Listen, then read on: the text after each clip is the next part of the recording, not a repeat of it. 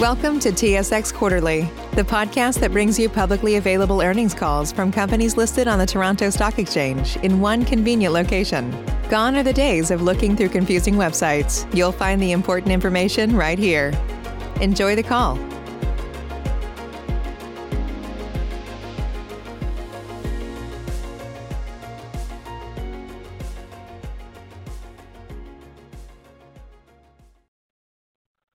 Ladies and gentlemen, thank you for standing by, and welcome to the Sierra Wireless Incorporated's fourth quarter 2020 conference call and webcast. At this time, all participants are in a listen-only mode. After the speaker's presentation, there will be a question and answer session. To ask a question during the session, you will need to press star, then one on your telephone. Please be advised that today's conference is being recorded. If you require any further assistance, please press star, then zero. I would now like to hand the conference over to your speaker today, David Climie, Vice President of Investor Relations. Thank you. Please go ahead, sir. Thanks, and good afternoon, everybody. Thank you for joining today's conference call and webcast. On the call today are Kent Thexton, President and CEO, and Sam Cochrane, our CFO. As a reminder, today's presentation is being webcast and will be available on our website following the call. Today's agenda is as follows. Ken will provide his corporate update, and Sam will provide a detailed review of our Q4 and year-end 2020 results, followed by Q&A. Before we get started, I will reference the company's cautionary note regarding forward-looking statements. A summary of our cautionary note can be found on page two of the webcast and is now being displayed. Today's presentation contains certain statements and information that are not based on historical facts and constitute forward-looking statements within the meaning of securities laws. These statements include our strategy, goals, objectives, expectations, and commentary regarding the outlook for our business. Our forward-looking statements are based on a number of material assumptions, including those listed on page two of the webcast presentation, which could prove to be significantly incorrect. Additionally, forward-looking statements are based on our management's current expectations, and we caution investors that forward-looking statements, particularly those that relate to longer periods of time, are subject to substantial known and unknown material risks and uncertainties that could cause actual events or results to differ significantly from those expressed or implied by our forward-looking statements. I draw your attention to a longer discussion of our risk factors in our AIF and management's discussion and analysis, which can be found on SEDAR and EDGAR, as well as other regulatory filings. This presentation should also be viewed in conjunction with our quarterly earnings release. With that, I'll now turn the call over to Kent for his corporate update. Thanks, David. I'll start my prepared remarks today with some highlights from the fourth quarter, as well as some brief comments on full year 2020. We will be discussing our continuing operations on today's call, with the automotive business line under discontinued operations. As you are aware, we completed the sale of the automotive product line in November, and as a result, our balance sheet has been significantly strengthened. Sam will review this in more detail in his summary of the fourth quarter results and balance sheet. So let's turn to some of the highlights in Q4. Total revenue in the fourth quarter was 120.5 million, up sequentially 6.3% from Q3 and ahead of street consensus. Our business transformation is proceeding well, with three quarters of sequential revenue growth. I am pleased to see this improvement despite the tight component supply situation in the industry and the impact of the COVID-19 pandemic globally. Q4 recurring and other service revenue was $32.6 million, up 25.1% year-over-year and up 9.4% sequentially, as our continued focus on IoT solutions is showing improving results. Looking at service wins in Q4, as measured by LTAR, or long-term annual recurring revenue, we achieved record LTAR wins totaling 46.3 million, up 40% sequentially. For full year 2020, we secured 140 million in LTAR wins, an increase of 54% compared to 2019. This result shows the success of our transformation efforts to win in the market with bundled solutions, delivering faster time to market for our customers and sticky high-margin recurring revenue for Sierra Wireless. In Q4, our global sales team continued to secure IoT solutions wins with new and existing customers. So I'd like to share a few examples from Q4. The first win is with a leading U.S.-based designer and manufacturer of gateway systems for the commercial and residential markets. They needed an IoT solution that enabled them to do remote monitoring and control both the entry and exit points on commercial properties. They also required cellular communications to support audio-video access for their gate openers and overhead doors used in apartment buildings and on campuses. We are providing them with a device-to-cloud solution using our ready-to-connect embedded modules that is bundled with the connectivity services package. The hardware value of this design win with this global leader is expected to be 1.4 million, and the services LTAR is expected to be approximately 700,000. Another new customer we signed up in Q4 is a global power systems company focused on improving the efficiencies of electrical motors for the industrial energy market. This customer is gathering real-time data 24 by 7 from their machines so that they could monitor their equipment, improve system performance, and provide preventative maintenance. The solution required a single vendor with an end-to-end solution. So we're providing our LX40 gateway, cloud platform, and global connectivity service. This LTAR, the LTAR associated with this design win is expected to be 2.9 million and the hardware value of approximately $1.6 million. And the last example in Q4 is a design win that we signed with the help of Microsoft, and a good example of our partnership work with both Microsoft and Azure. The customer, who came to us through the Azure IoT team, is a global industrial company that is looking to monitor its assets 24 by 7 for predictive maintenance services. The initial project includes our Octave data orchestration software solution with deployment to about 10,000 industrial assets and scaling to significantly more devices and recurring revenue in time. We see the industrial IoT sector really picking up, and we are pleased to work partner with Microsoft on securing this design win and working our strong industrial IoT pipeline together. Now let's quickly look at some company highlights in 2020. Recurring and other service revenue increased 18% year-over-year in 2020, and we ended the year with more than 4 million connected devices. The acquisition of M2M in Australia has been successful, and our recurring revenue is growing strongly in the ANZ markets. Globally, our focus on selling solutions and growing recurring and other services revenue has made great progress, and we are winning in the competitive market. I'm very pleased with the 140 million in LTAR that was generated last year, on top of the 91 million in LTAR from the previous year. This sets up the company well as we remain very focused on our targets of achieving 200 million run rate of recurring and other services by the end of Q2 2022 and 400 million by the end of Q2 2024. In terms of new product offerings in 2020, we successfully launched our 5G embedded module during Q4. We are certifying our 5G gateways and routers globally, and our 5G MG90 router was recently certified on T-Mobile's U.S. network and will be launching soon. Our global sales teams have secured numerous design wins for 5G modules last year with key long-term enterprise customers.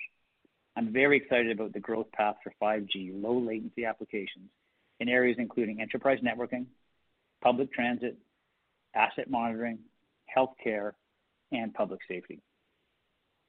I'm also pleased that we strengthened our executive management team in 2020 by hiring Sam Cochrane, Steve Harmon, our Senior Vice President of Americas, and most recently, James Armstrong, who is now running our Enterprise Solutions business as Senior Vice President. James has great experience from Spirent Communications and a strong wireless experience with a PhD in electrical engineering from Purdue. So we're glad to have him on the team as well. Before I turn the call over to Sam, I would like to point out that starting in the first quarter of 2021, we'll be moving to two new reporting segments. With the sale of our automotive product line in mid-November last year, it's an opportune time for us to have two strong pillars of growth, one focused on IoT solutions and the other focused on enterprise solutions.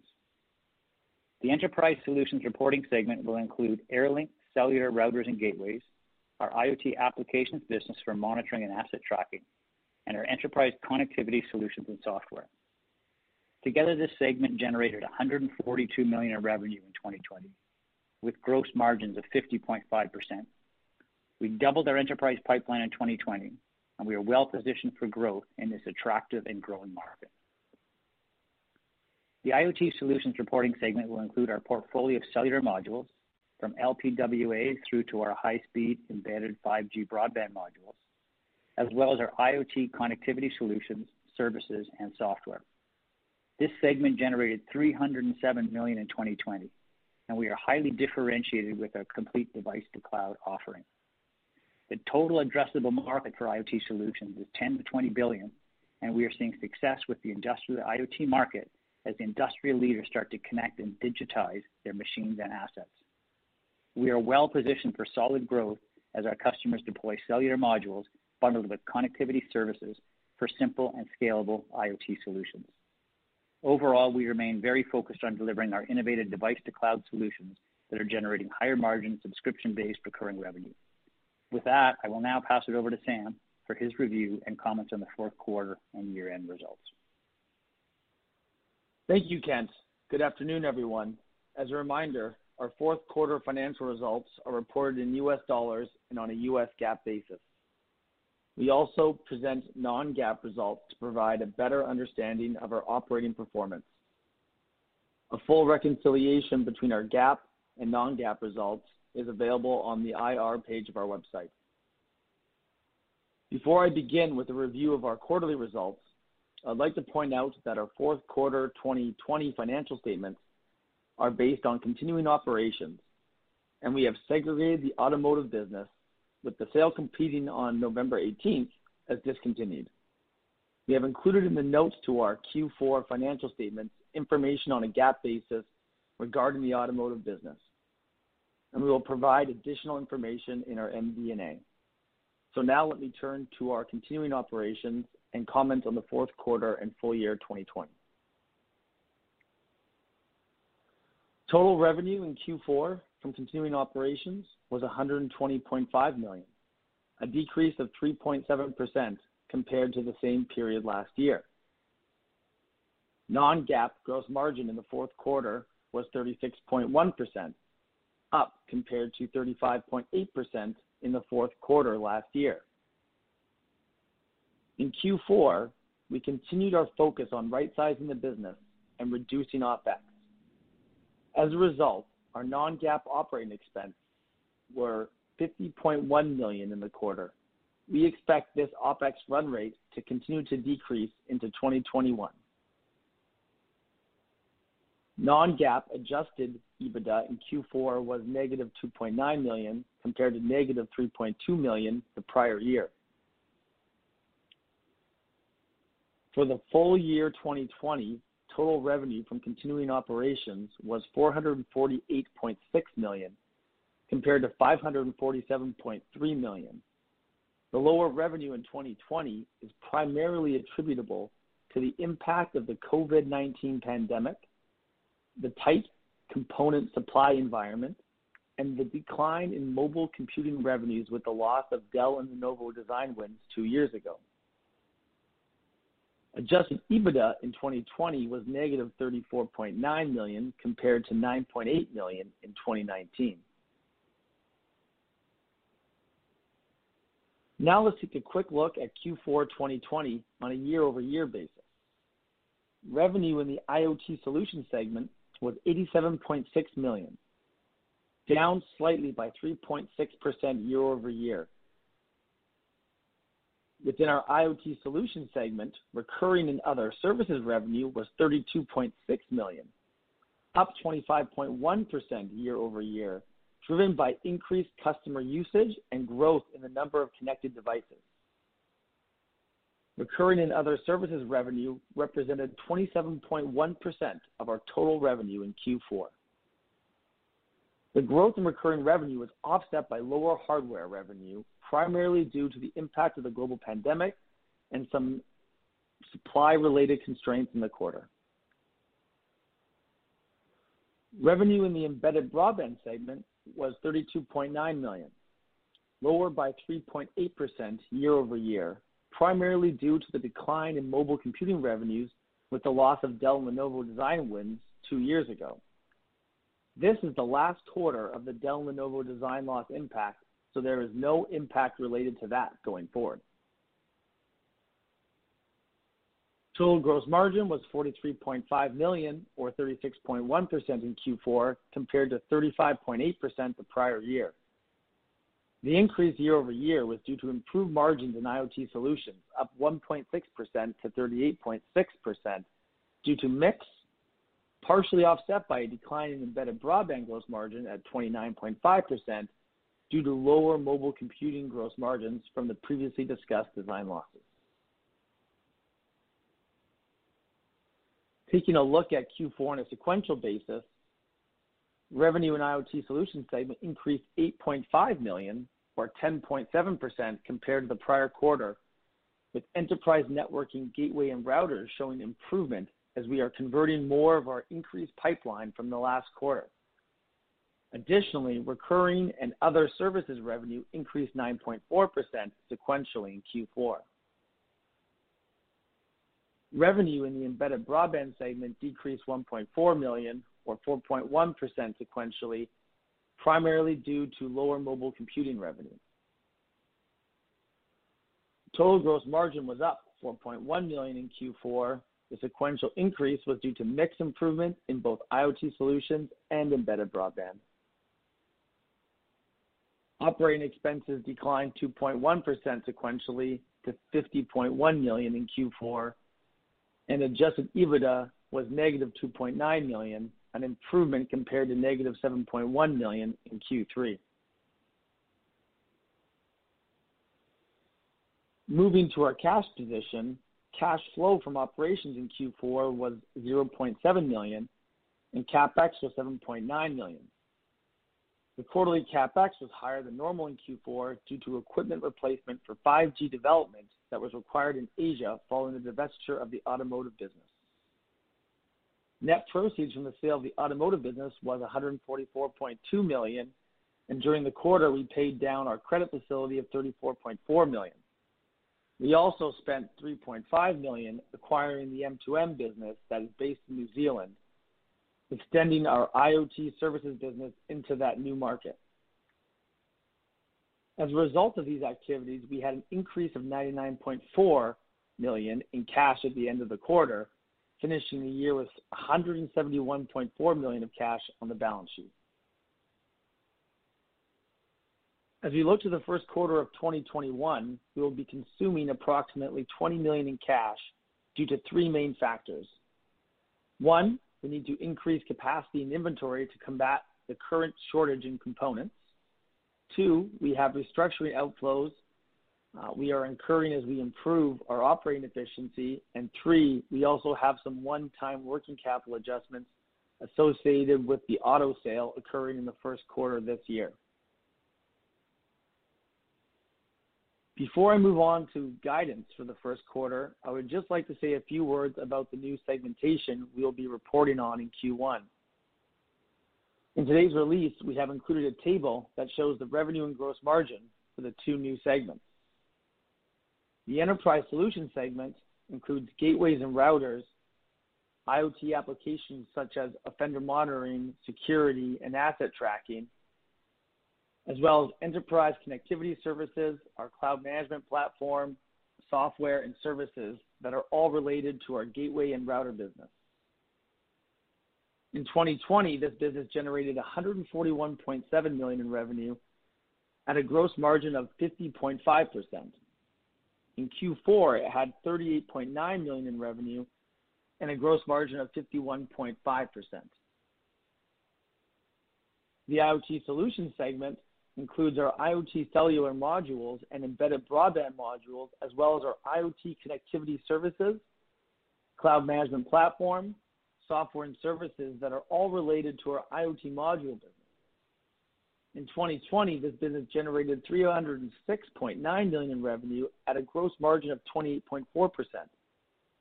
In Q4, it had 81.6 million in revenue and gross margin of 28.6%. We'll be providing more information on each segment at the end of the first quarter. Now for our outlook. The impact of the COVID-19 pandemic on our global business continues to remain uncertain, especially as it relates to the current tight supply chain environment. While we continue to evaluate the effects of COVID-19 on our business, the overall severity and duration of adverse impacts related to COVID-19 on our business, financial condition, cash flows, and operating results for the first quarter 2021 and beyond cannot be reasonably estimated at this time.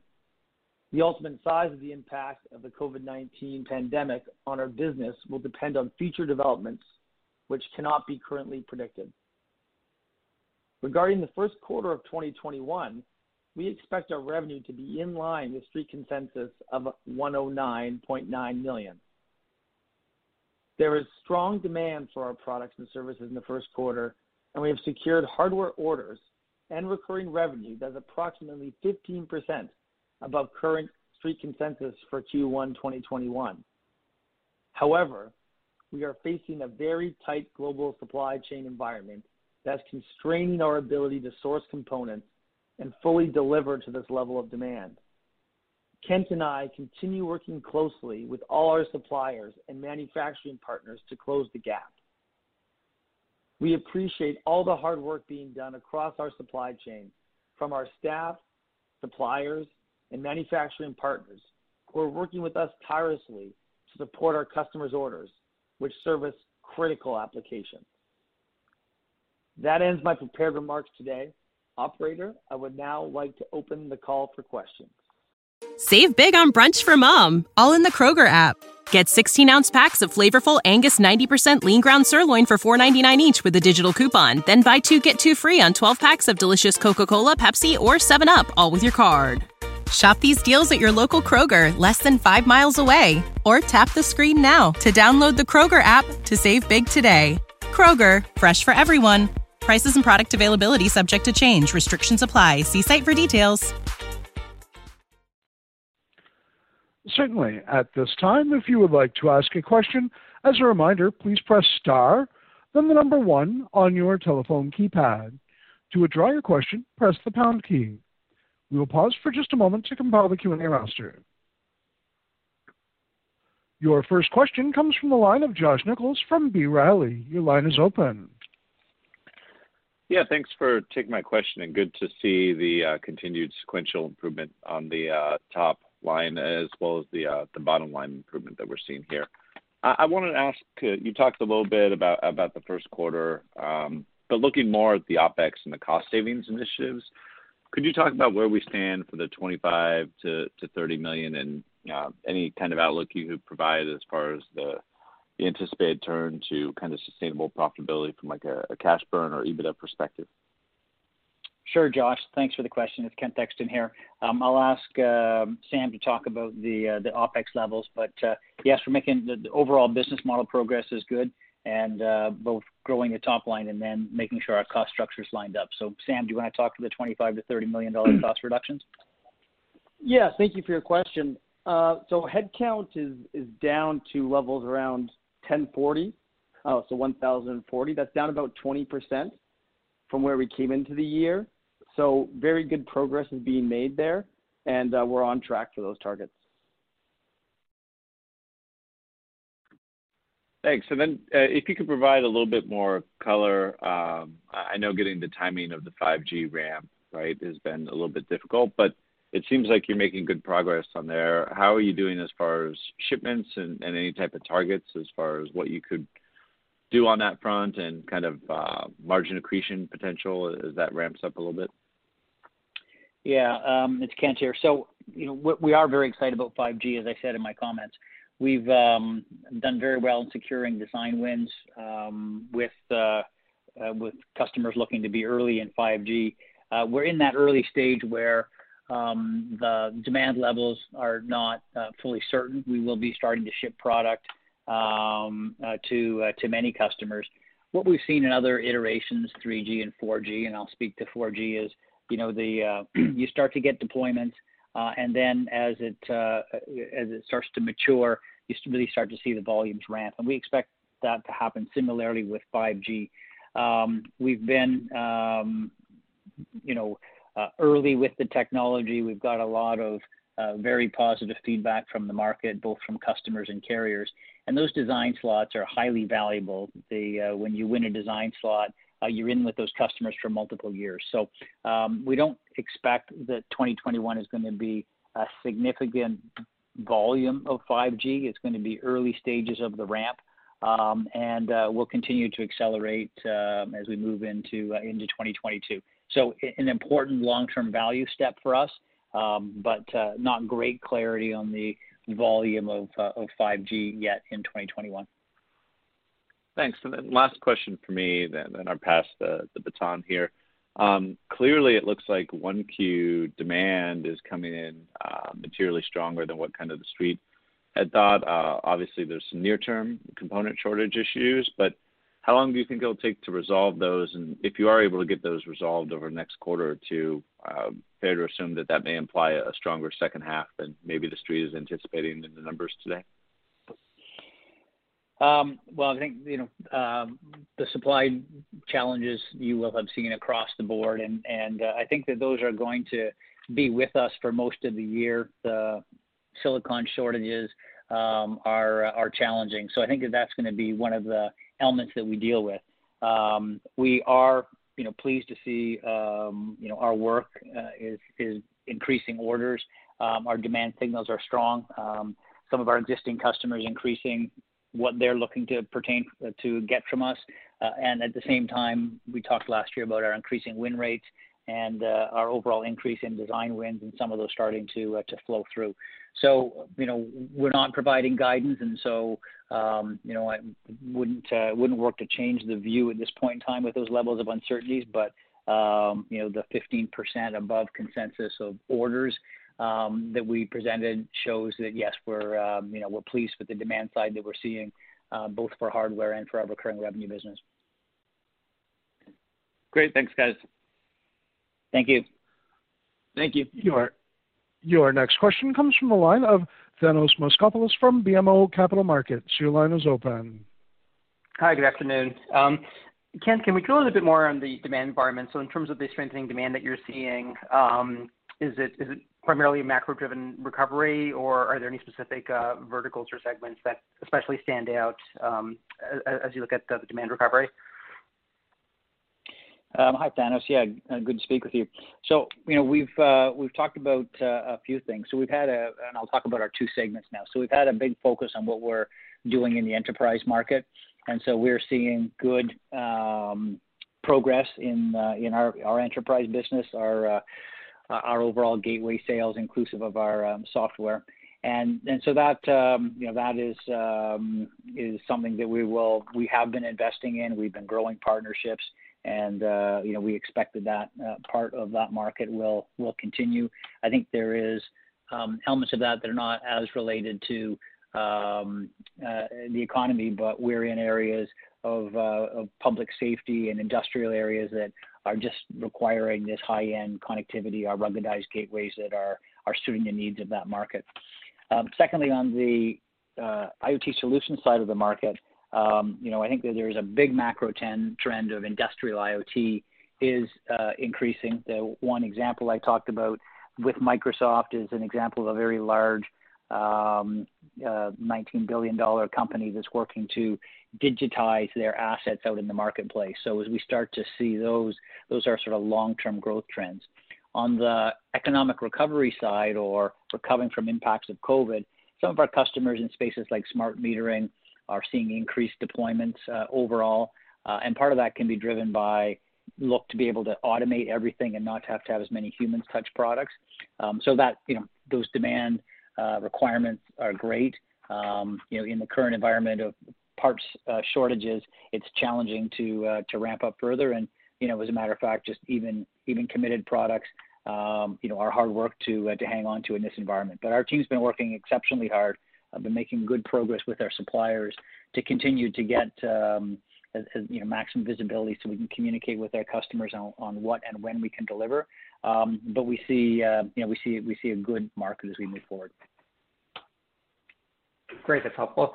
Um, and uh, you provided uh, a revenue outlook for the upcoming quarter, but not an earnings outlook. Is, is that a function of the fact there's a lot of moving parts with um, supply constraints and, and restructuring and so forth, or what would you say as far as how, how, how the street's thinking about earnings relative to uh, revenues quarter? Yeah, I'll ask Sam to comment in a minute, but we, basically decided to not provide guidance because of the great uncertainty in the supply chain side.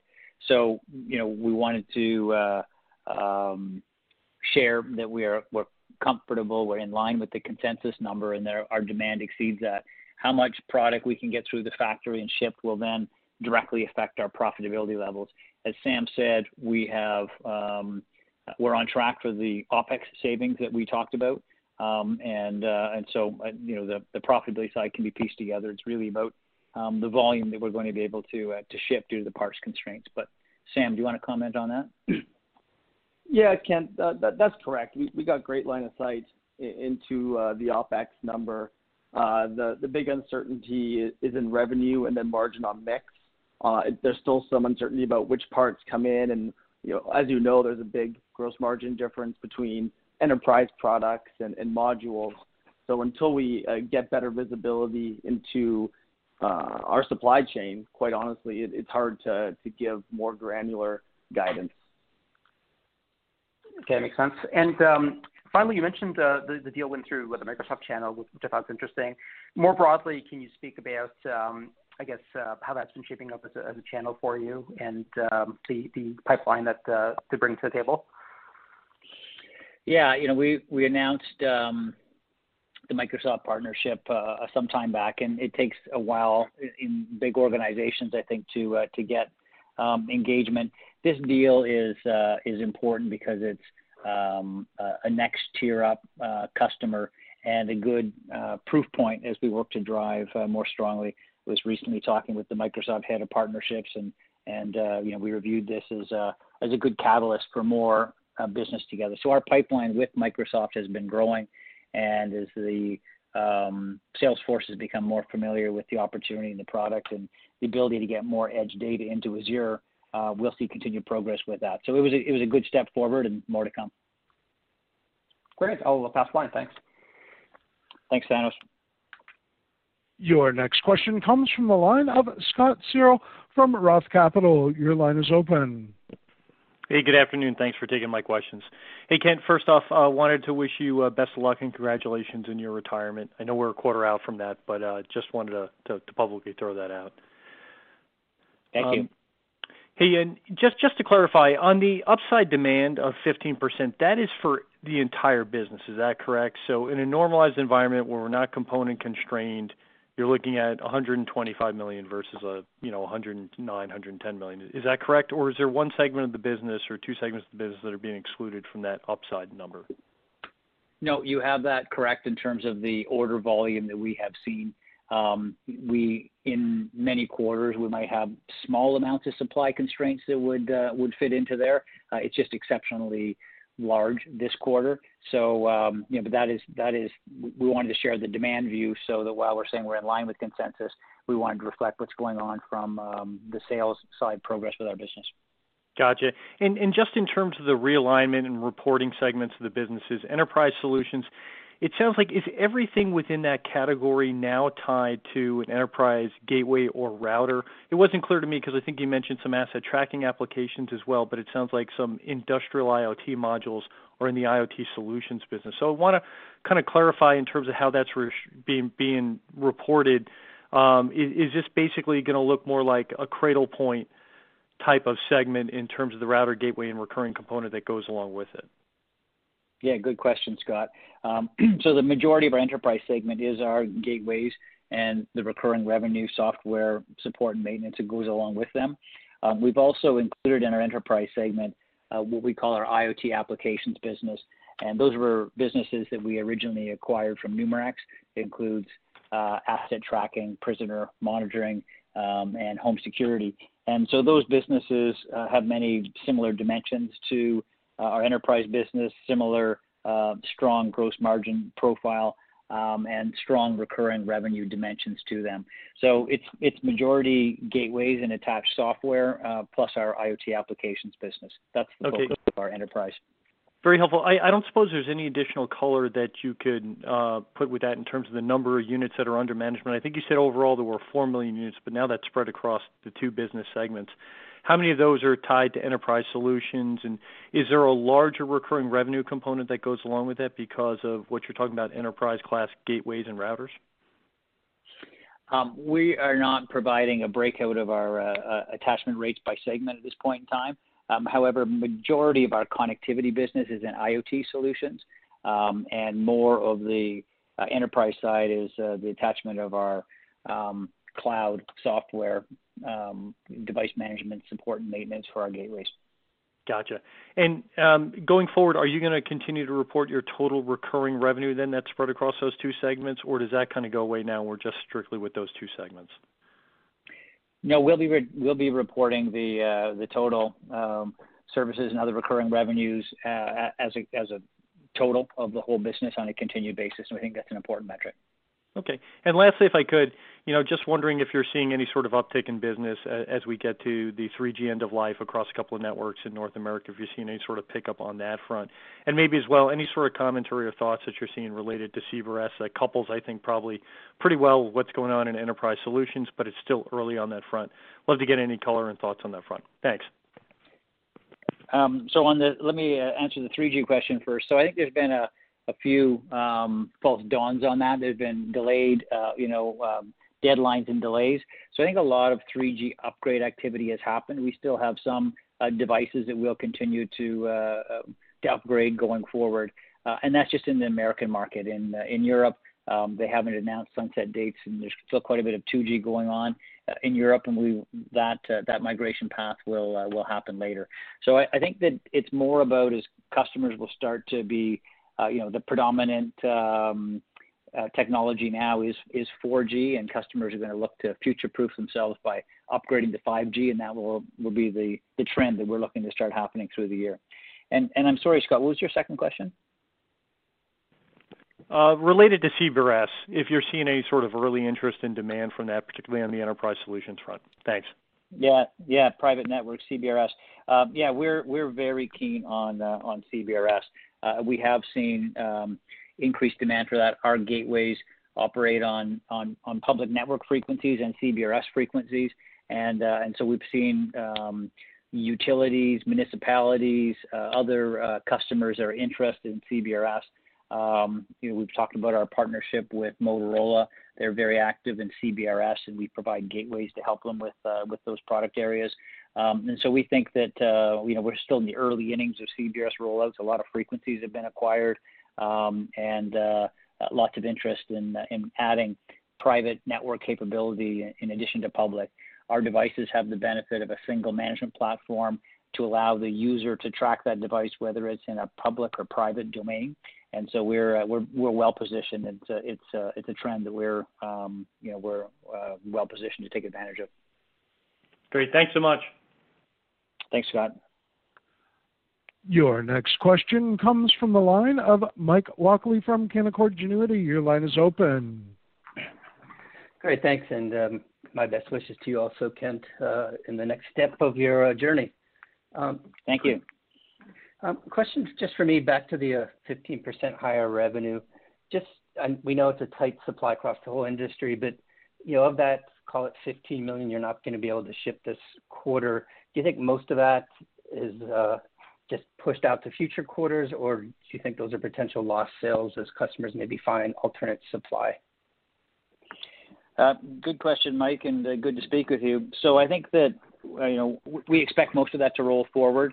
Um, there's you know very few instances where it's perishable demand, um, but you know we're working very hard for our customers. It's it, it's never good when you can't supply to the to the timelines that they need. So we're uh, we're just active with a wide range of suppliers to uh, to work and have had great success with them. You know, prioritizing some of our especially um, public safety market products to be able to get us uh, components for that. So so we're expecting that to roll forward. It's a short answer to your question, um, but uh, you know, working hard at it every day. Great, that's helpful. Thanks. And then Sam, a, a follow-up question for you. Um, you know, one with the tight supply, you know, what are the impact maybe to shorter term gross margins? You're gonna have to pay more for components in this tight environment on a relative basis, or can you pass those on to customers? And then second, I think you said you had good line of sight into uh, pro forma operating expenses for the March quarter. Can you help us just think about a, run rate for modeling, um, given it's the first full quarter without any automotive running through it? Yeah, good questions. Uh, so First one, there'll be a there'll be a margin impact. You can think about it as uh, around a percent. We're having to go out and and buy um, parts and raw materials in the gray market, open market, paying higher prices. But As Kent said, you know, we are we are very focused on servicing our customers' demand. they the products they use are used in critical applications, and so we're we're doing what we can to to get those parts and, and get those products to our customers. But there'll be a, a small impact uh, to our gross margin uh, in the short term. Um, and, and to your first question to Kent, you know, most of that will roll over, but since we expect the the tight supply environment to continue in 2021, there'll be new ones that come up in in the next quarter and so forth. So while there'll be recovery in Q2, there'll be new constraints as we as we sort of catch up on that backlog, um, if that makes sense. Um, in terms of, of OpEx, I, I don't want to give any uh, direct guidance there, but I believe in, in the prepared remarks, I said it would be down uh, again from the 50.1 uh, level, and and you know two three million in that area would, would make sense. Okay, great. That's helpful. And last question for me, and I'll pass it on. Yeah, thanks for uh, the historical data on the, new divisions. Yeah, as we think about IoT solutions longer term, um, is this gross margin level a good place to be thinking about? Or as LTAR grows and you get more and more recurring revenue, where could maybe gross margins trend in that, business? Yeah, Mike, thanks for that uh, question. So, you know, I'll just let me recap a little bit. So I think that, you know, enterprise is, um, you know, gateway business. It's higher gross margin hardware and then high gross margin um, recurring software in that part of the business. In our IoT solutions, modules and the global competitive dynamics of it make it a lower uh, gross margin product line, but then we're attaching the higher gross margin recurring revenues. So as that mix continues to grow, as our recurring revenue to hardware revenue ratio continues to move in the direction of recurring revenue, um, that will drag along, uh, increase our overall gross margins in that business. Um, the second thing that we've talked about previously is as we continue to scale our connectivity business, we expect to see the gross margins in that business improve. Um, so we'll have improvement in mix and then improvement um, on the hardware side. On the module side, you know, with the strong global move towards LPWA um, and lower ASPs, um, you know that will continue to have that product area as lower revenue and, continue to be relatively low gross margins. Um, but um, that's good for the overall market. That uh, elasticity of demand as those lower cost units look for uh, afford more connection points for uh, IoT data, uh, then out of that we're in a good position to enjoy good profitability on providing the full device cloud solution for our customers. Gotcha. Well, thanks for taking my questions. Okay. Thanks, Mike. Cheers. Cheers. Your next question comes from the line of Derek Soderberg from Colliers Securities. Your line is open. Hi, everyone. Uh, thanks for taking my questions. Um, I want to start with LTAR. I guess I'm wondering if there's any impact there from the supply issues. I think you said this could be sort of an issue throughout the year, um, but some of these will sort of roll forward. Um, so would these supply issues impact the LTAR deals maybe signed in the past at all? I guess I'm just curious as to how these supply issues impacted any of your assumptions uh, that you guys make uh, for getting to that cumulative LTAR bookings number this quarter. And then I have a follow-up. Okay. All right. Um, well, thanks for the question, uh, Derek, and, and uh, good to have you on the call.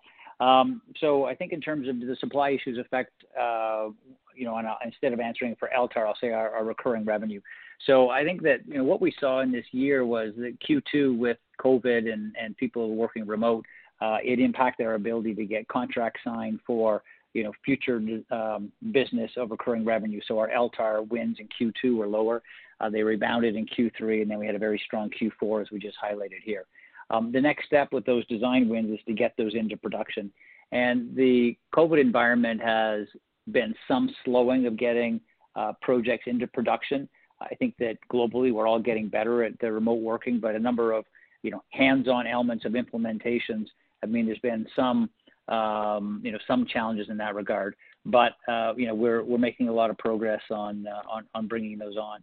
Uh, where we have uh, customers that we have won, and I gave three new examples today where we're getting both the hardware revenue and the service revenue.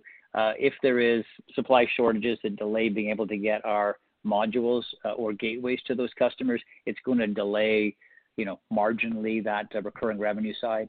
Uh, but I look at it as the, um, you know, this this building base of customers that are gonna be consuming um, our ongoing connectivity services along with the hardware um, that will continue to drive that growth in our recurring revenue part of the business. So, if you're uh, a month or a quarter late on the hardware in the in in the trend, it's not gonna make a difference. Got it. And then just quickly on your 170 million cash balance, uh, you know, now that you have that automotive piece divested, you know, I guess how comfortable would you guys feel going out and acquiring something? I mean, is the environment good for that? Uh, and then just generally anything on your focus on use of cash this year would be great. Thanks. Sure. Yeah, good question. So, you know, when we uh, announced the sale of our auto business, Um, and I've said, and I sort of we're still in the same position, is that we're just happy to have a strong balance sheet at this point. Selling automotive both strengthened our balance sheet, but allowed us to really focus on these two segments that we're now reporting against. And so that's that's been a big uh, big part um, of the driver for that. Um, the opportunities that are afforded to us with a strong balance sheet, you know, it enables us to be opportunistic. We don't feel we have any big missing parts that we need to go out from an M&A perspective to acquire. Um, but um, you know, uh, we'll stay tight to what's going on in the marketplace. But no present plans to uh, deploy that capital. We'll just uh, keep our balance sheet strength at this time. Great. Thank you so much.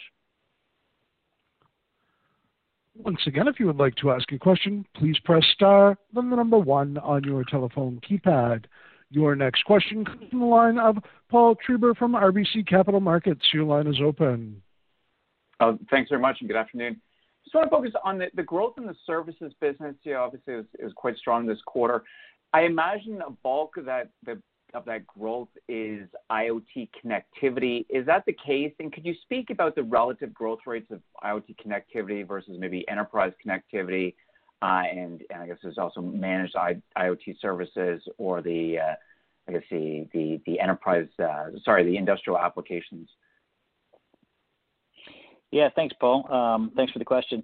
So our, we saw growth in services across, you know, both of our new segments here. We saw, uh, you know, uh, good growth in connectivity, continued growth in number of connected devices. Um, and so that was uh, driving our services forward. And then as we can, um, you know, had a um, driving more gateways into the market and driving the Um, software connect uh, to those devices, driving the enterprise side.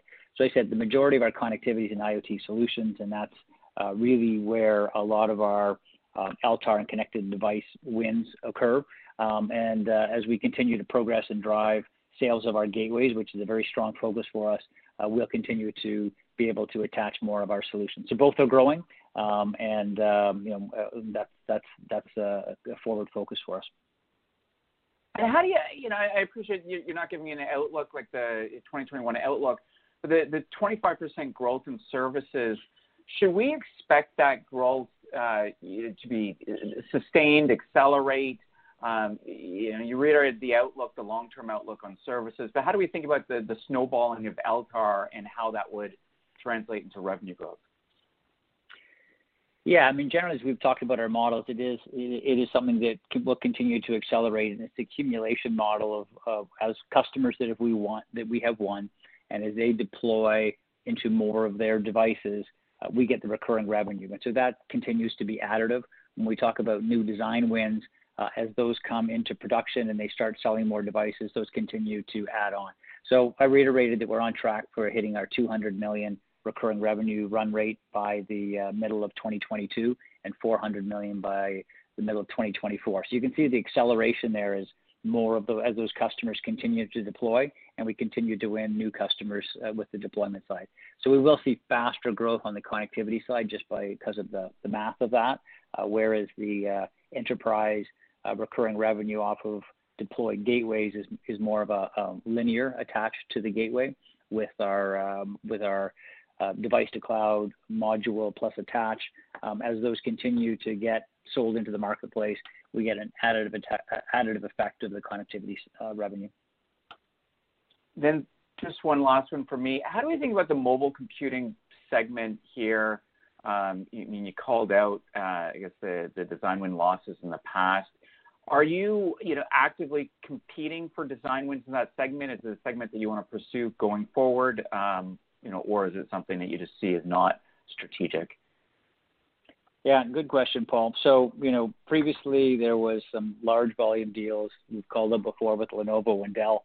Um, and those are, uh, as Sam said, you know, not uh, won't be a a reporting element going forward because uh, because you know, we're not comparing to other years' comps with those in the numbers. Um, and that's not a segment that we are focused on moving forward with the large scale uh, PC OEM business. Um, it's quite a uh, you know, uh, rapid RFP cycle and with wins and losses and I don't think a high degree of differentiation in it. We have some um, smaller PC customers that have been longtime customers that we continue to support. But where we um, continue to excel at is in overall connectivity into other Um, high-speed enterprise router type application companies. So we've done very well historically there. Um, the company had some um, areas where they didn't have all of the design slots because of some uh, product uh, elements. As we brought 5G in, we really won uh, significant design slots, one box slots that we with the company had foregone in previous cycles. And so, you know, we'll continue to be highly engaged. What we do in our modules for embedded broadband is the same work, same R&D work we're doing in modules for our other businesses, so it's very synergistic. Um, most of those enterprise, um, uh, you know, embedded broadband type of applications, um, less likely to be able to drive connectivity because the nature it's it's sold by a provider like, say, Cisco, and then Cisco sells on to an enterprise. The enterprise makes their own connectivity decisions. So that's why we're less able to bundle or attach into those sort of uh, distribution arrangements. But we're very glad to support our um, our customers uh, in that space. And as I said, we've done very well with 5G design wins in that area, and we'll continue to work on focus on it. Okay. Thanks for taking my questions. Thank you. Your next question comes from the line of Todd Coupland from CIBC. Your line is open. Uh, yeah, good evening, everyone. Um, I had a couple questions, and I'll just uh, run through them here. If we think about the uh, cash requirement in Q1, 20 million more or less is what you called out. How much of that would be roughly one time in nature? Um, Sam, do you wanna talk to that? Yeah, good question. Um, so roughly about half of that would be one time in nature. Um, going forward, as we work our way through the supply constraint issues, we've invested in increasing our capacity in the manufacturing sites. However, we still may need to add some buffer stock as we sort of get later in the year and as parts become available. But the restructuring costs and the adjustments related to the auto sale are for sure behind us. Uh, uh, at least the vast majority of that are behind us. Um, so happy to report that. Okay. And just so I'm clear on your statement, did you say the 50 million OpEx number would go down three or 4 million in Q1? Is that or over the course of 2021? I said I said 2 million-3 million on the 50.1 would would go down 2 million-3 million. Uh, okay. Heading into Q1. Um, okay. The the only offset on that one is a little bit of engineering rework that we're having to do related to, again, the the supply chain uh, tightness is causing us to rework new parts into products and solve problems on the go. Uh, that's leading to some additional cost, but again, we do expect it to come down, uh, like I mentioned. Okay. And is that more or less then absorb the restructuring, and then it'll be the regular rhythm of the business for OpEx after Q1? After Q1, we should still see some smaller decreases. Um, you know, there's still a little bit of uh, restructuring work happening in the quarter, but the vast majority is done as we work towards uh, that run rate. But, but going forward, we're gonna be very diligent uh, with our OpEx and ensure we're investing those dollars in the right areas. So I hope that answers your question. Yeah, it does. Thank you very much. And then on the recurring revenue piece, 32.9 million, up 25%, I think is what you called out. What is the 12-month trailing number for that?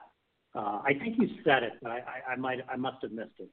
I was looking for it in the deck, and I didn't see it. Sam, do you have that to hand? Sorry, can you repeat that question? The trailing 12 months? I was just curious what the 2020 recurring revenue number was. Oh, for the for the whole year? Yeah, for the Um, yeah, full year. Give me, a second here.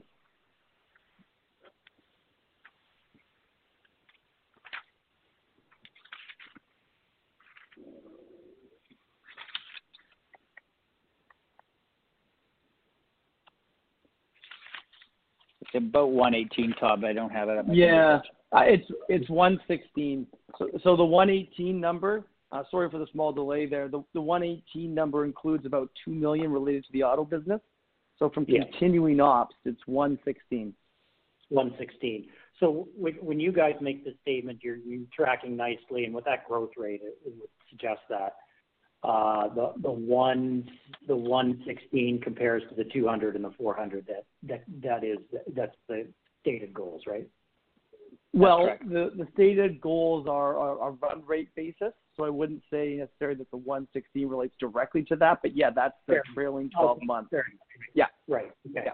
So the way, okay, so that, I, I accept that. So the way to think about it is more the run rate of the fourth quarter and then how that progresses towards those two goals. So I, Correct. fair. Yeah. Yeah. Okay. Yeah.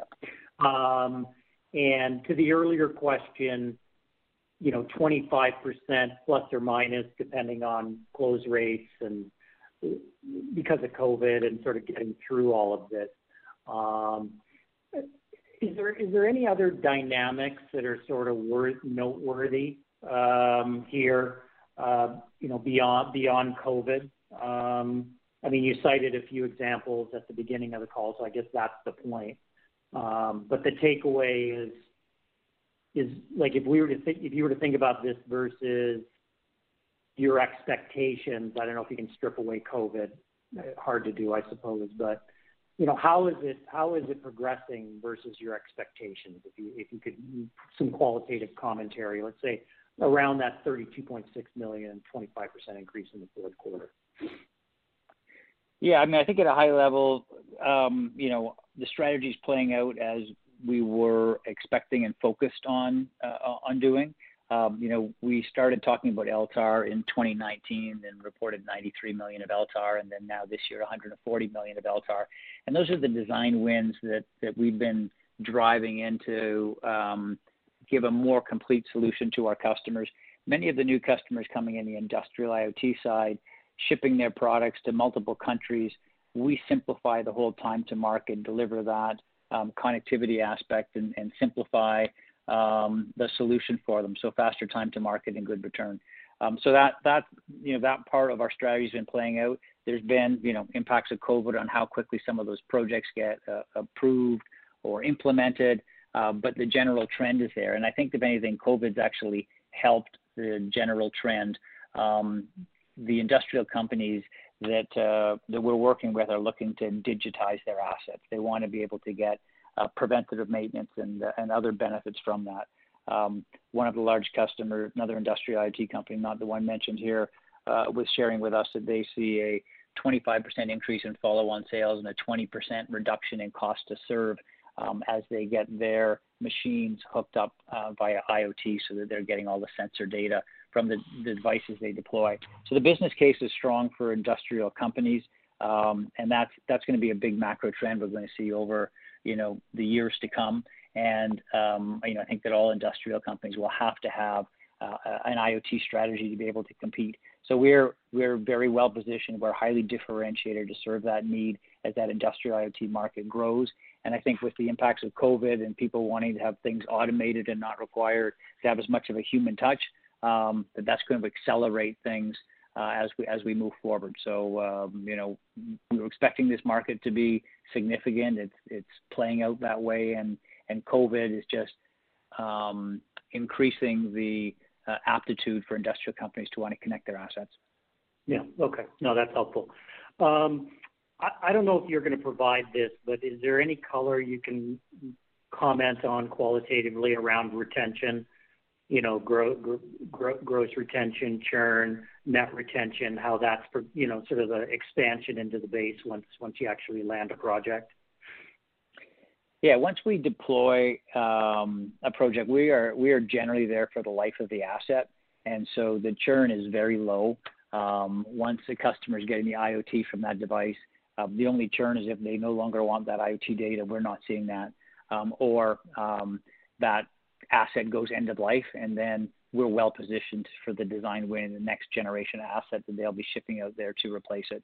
So, um, you know, it is it is once we are deployed uh, with customers and providing that device to cloud, so we have the, you know, the edge connectivity, we're managing it through our device management, um, our SIM management uh, interfaces to the customer. We have our global NOC that's managing and making sure that those devices are always on the air and reporting data. It's very sticky. Yeah. Okay. Uh, last question for me. You know, I know, you know, we're we're obviously aware of the CEO, planned CEO transition.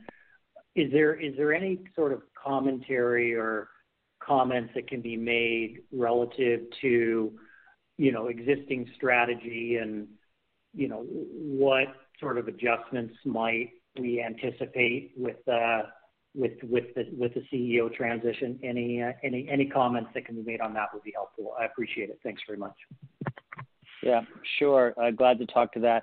You know, I mean, our board's really lined up um, uh, with the overall strategy, and so, you know, we're looking for the company to continue on this path and, uh, you know, build further success as we move forward. The um, ability to offer a complete device to cloud solution is um, proving very important for winning uh, business in the marketplace. Uh, you know, we are well differentiated, and we, you know, look to scale both sides of our business, IoT solutions and enterprise solutions. So it's really about continued focus on that execution. It's been a pretty big transformation over the last two years, um, you know, from our products through to rebuilding what we do in our go-to-market side. And so that that heavy lifting uh, has been mostly complete and, you know, focus on Uh, continued execution into this large and growing market. Great. Thanks a lot, Kent. Appreciate the color. Yeah. Thanks, Todd. There are no further questions. I turn the call back to management for closing remarks. Well, thank you very much. Great set of uh, questions today. Glad to uh, share um, our annual results with you, um, and look forward to continued engagement. Um, we Um, you know wish everyone uh, best of health in these uh, challenging times. I think there is uh, some good light at the end of the tunnel with what's happening with vaccinations and declining rates. We look forward to more things getting back to normal, um, and especially having product supply getting back to normal. But we'll continue to work that hard for you know for our customers and for our results. So thank you very much, everybody. Um, have a good rest of your day. Cheers. That concludes today's conference call. You may now disconnect.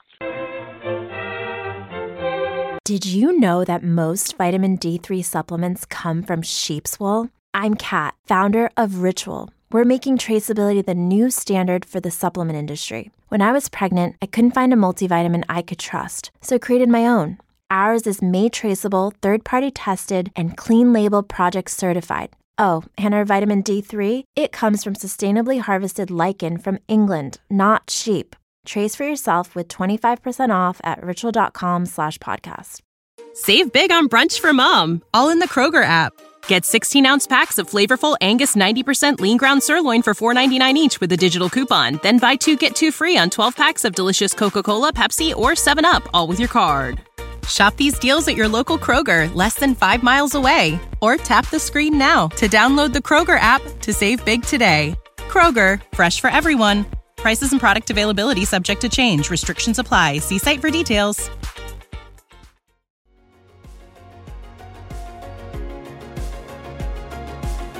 Thank you for listening to TSX Quarterly. If you enjoyed the cast, remember to leave a good rating.